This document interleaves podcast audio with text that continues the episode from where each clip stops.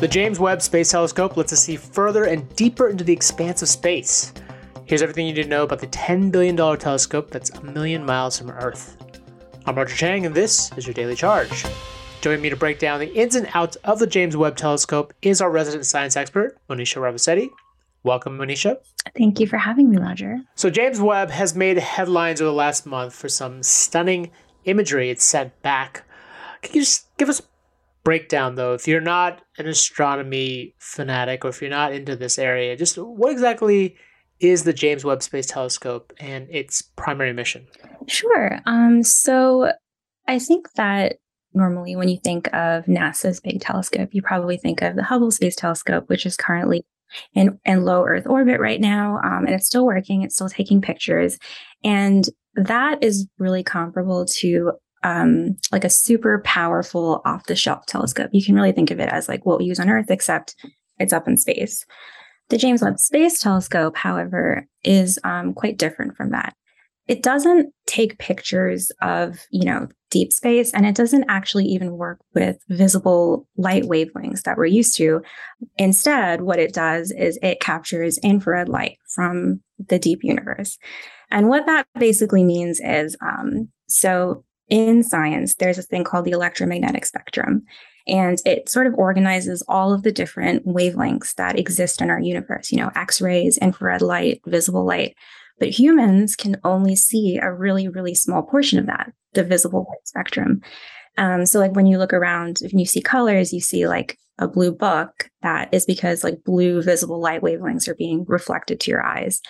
However, like I said, there are lots of other wavelengths on here. And one of those is infrared light wavelengths. And so our eyes, off the shelf optical telescopes, it can't it can't like decode those infrared light wavelengths for us. Like there's no color attached, then we we can't perceive them. The James Webb Space Telescope, however, can.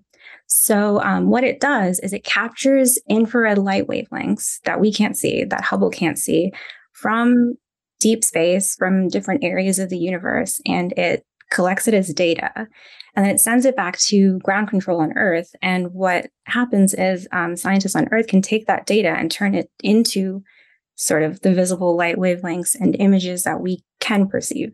And so, in essence, what this does is it shows us pieces of the universe that we can't see with our naked eye or any other instruments that we have.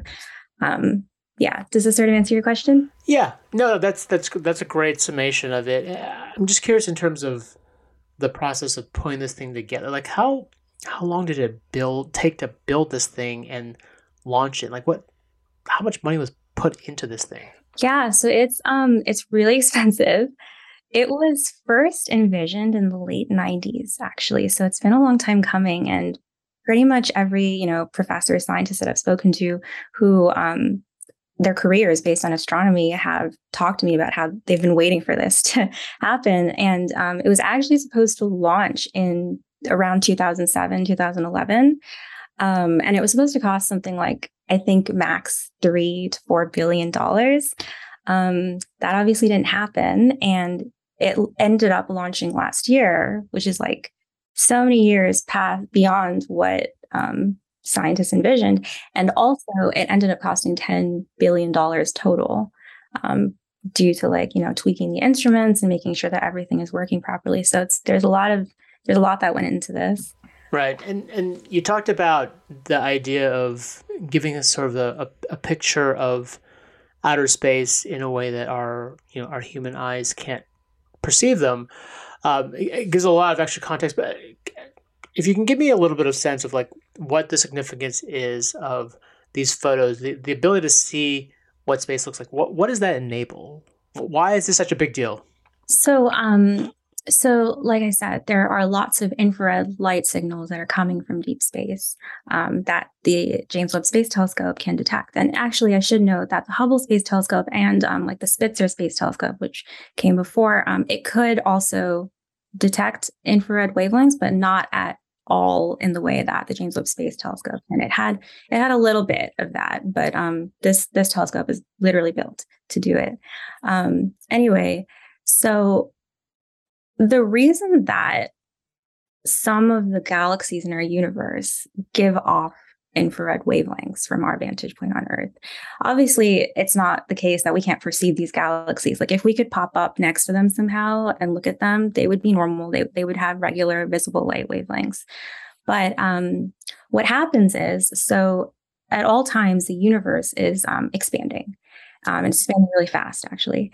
And so that what that means is that galaxies and stars that were once really close to us are getting farther and farther and farther away until they're like so so so far away um, like like billions of light years away. And so the light that they carry as they get farther and farther away from us it changes. Um, and so once visible light wavelengths, which are actually a little bit tighter, like if you can think of like a like a sine wave, like a tight sine wave, um, as they get farther into the universe, they stretch like a rubber band. And so as they stretch out, they get longer and longer and longer until they become the type of wavelength that's an infrared wavelength. And so for us on Earth, billions of years ago, these would have been normal visible wavelengths, but now we're viewing them as like as these invisible wavelengths.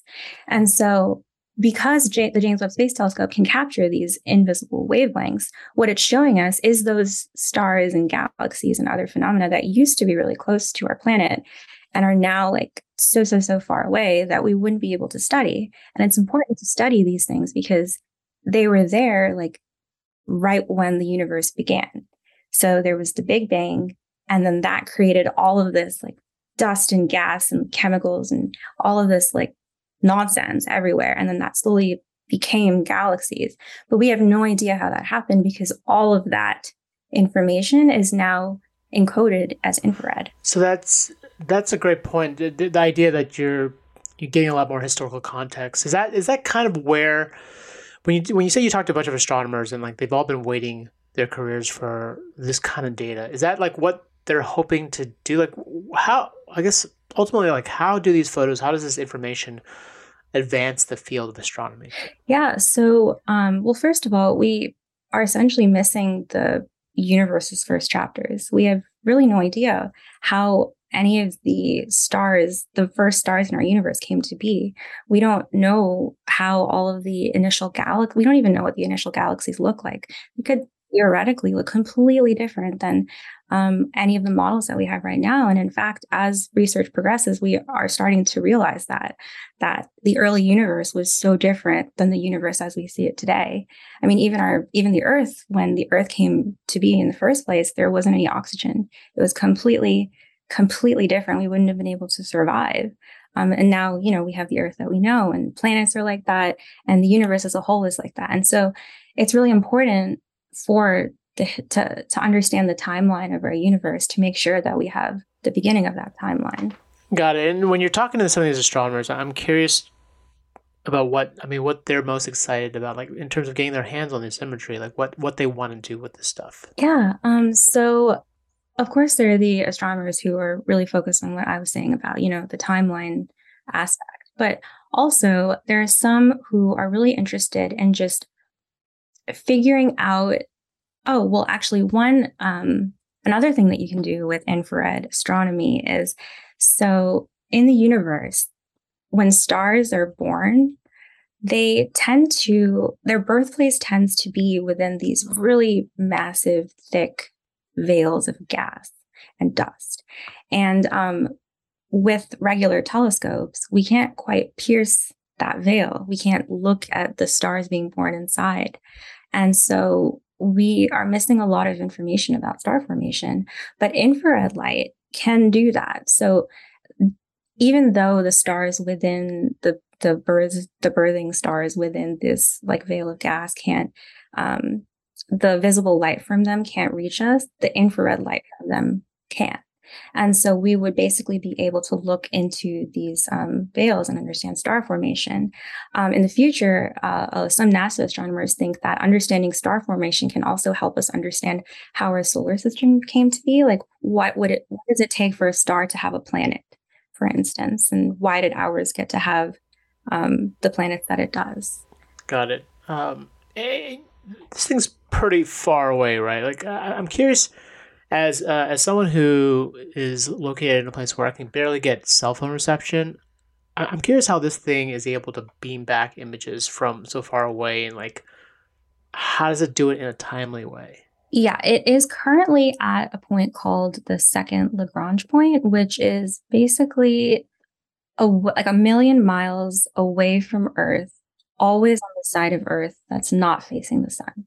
It can kind of remain there stably.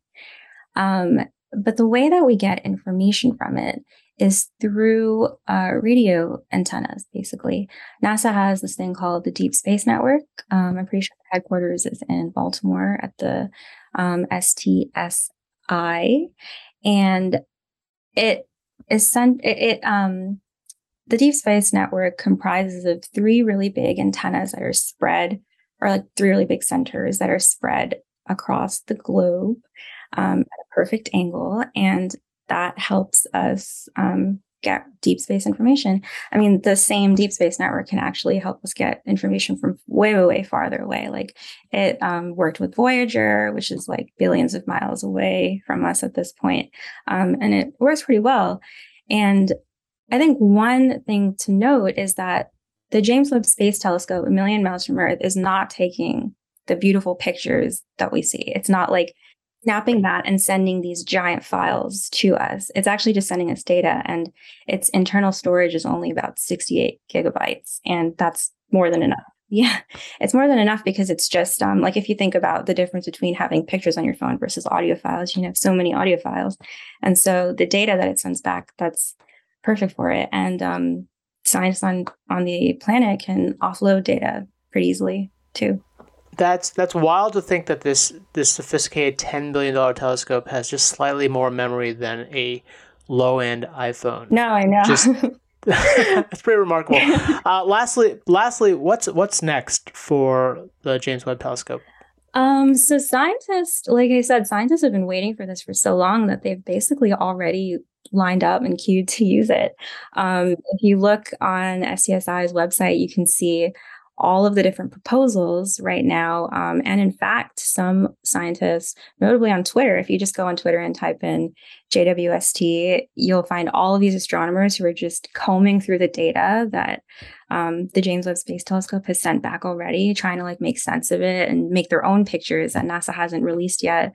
And um, it's been working pretty well. I mean, a lot of some scientists are really interested in exoplanet data, for instance. Um, one of the James Webb Space Telescope quote unquote images was not actually an image. It was um, it was spectral data of a exoplanet. Um, and what that tells you basically not what a planet looks like, but rather what it would be like on the planet to stand on it. It's not like an aesthetic image. Um, however, it, it found that there was water vapor, clouds, and hazes. It's not habitable. It's really, really not habitable. but um, but yeah, and so scientists are some scientists are interested in exoplanets like that.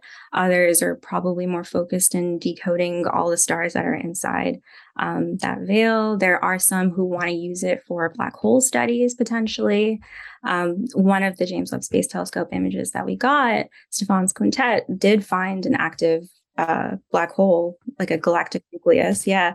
Um, it doesn't, it didn't give us a picture like, you know, the one that we, the like little fiery donut one that we have, but um, it did show like matter swirling around the center of a galaxy, which indicates um, a black hole. And so it could, it could help with that. It can really help with everything. I think the point of the James Webb Space Telescope is that we're looking at the same universe, but we have more things to look at um, everything is just more detailed and, ev- and we can look deeper than we have before and it's just it's adding like it's almost like adding a filter to the universe that clarifies it Got it. Well, Monisha, thank you for your time. You can check out our story and all of our James Webb coverage on CNET.com. If you have any questions, ping me on Twitter at Roger W. Cheng. And if you liked what you heard, please rate and subscribe to the podcast. It really helps us out. For the Daily Charge, I'm Roger Cheng. Thanks for listening.